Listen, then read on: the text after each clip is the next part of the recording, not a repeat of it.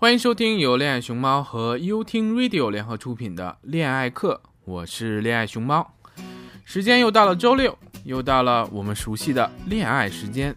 社会上的诱惑太多，太正和太负的榜样，让我们觉得够不着天，却可以轻松的碰到地。前两天啊，我有个朋友找我聊天，说啊想离婚，说两个人相处没意思。他说啊，他自己心思细腻。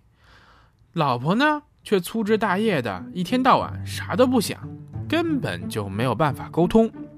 你说都是朋友，我也没留啥余地，就直接问了一句：“哥们儿，是外边有了吗？”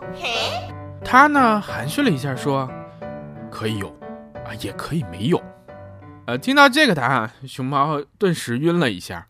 啊，他还在犹豫，还没有完全踏出去那一步。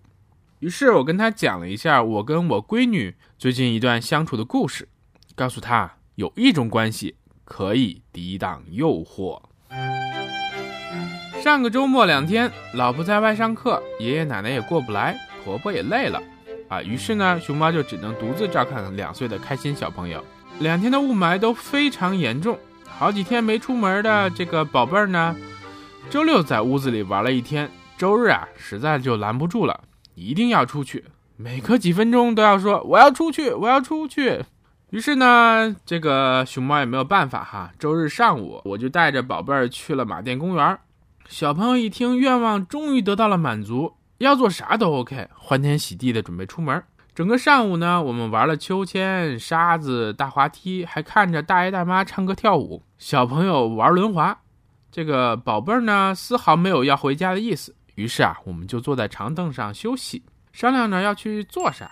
呃，我提了好多建议，比如说啊，这个滑大滑梯呀，骑骑车呀，然后回家吃好吃的呀，这些都是他喜欢的哈。可是呢，这个宝贝儿的回答呢，一律是去见妈妈。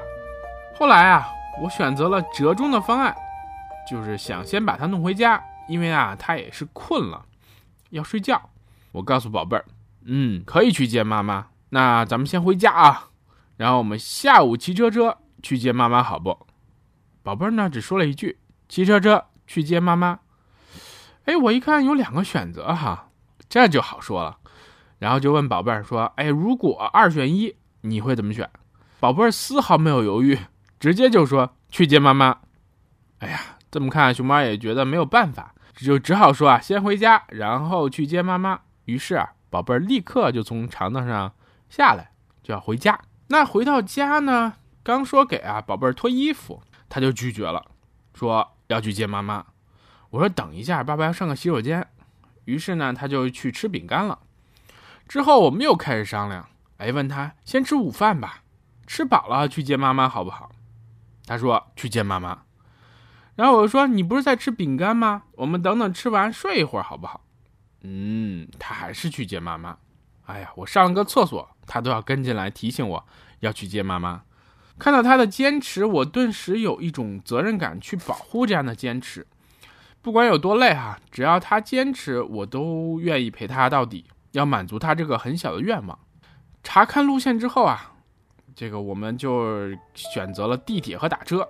小宝贝儿睡了一个多小时，下车呢就果断的醒了。哎，我估计他可能是预感到妈妈就在附近。然后呢，他见到妈妈就特别开心，总坐在妈妈的怀里啊，不出来。后来啊，我们看天气不好了，就回家。宝贝中途也睡了一会儿，那醒了呢，又要去接妈妈，真是很坚持的一个小朋友哈。讲完这个故事，我问我那哥们儿：“你听完了想到了啥？”他疑惑地摇了摇头。于是我就跟他解释了一下，我说啊，首先妈妈在宝贝儿心中是第一位的，没有人可以取代。当他需要的时候，就算你给他最喜欢的食物啊、玩具啊，都不能影响他呀去接妈妈的这个愿望。其次呢，妈妈能够取得这样的位置，背后付出了大量的时间和精力，与孩子产生链接，才能啊酝酿出真的感情。最后呢，玩乐可能是一种诱惑，当这个瘾过了之后啊，小孩子的头脑非常清楚，谁对他来说是最重要的。那么回到这个哥们儿的生活，如果两个人在一起结婚了，然后没有活出家人的感觉，是因为没有努力，这是一种非常不负责任的态度。不要总说没有共同语言、无法沟通、价值观不同这种虚的东西。很多人啊，往往都拿这些东西当为借口。可是要知道，太简单得到的，往往后续的修炼呢更辛苦。有些时候，从心灵伴侣开始的情侣，结婚只是更严酷的历练的开始。我是恋爱熊猫，与你一同放下装逼的人生，拥抱逗逼的生活。哎，更多精彩内容，请关注我的微博“恋爱熊猫”微信公众号，一起恋爱吧，练习的练哦。收听更多我的好节目，请下载优听 Radio 客户端，喜欢就订阅我吧。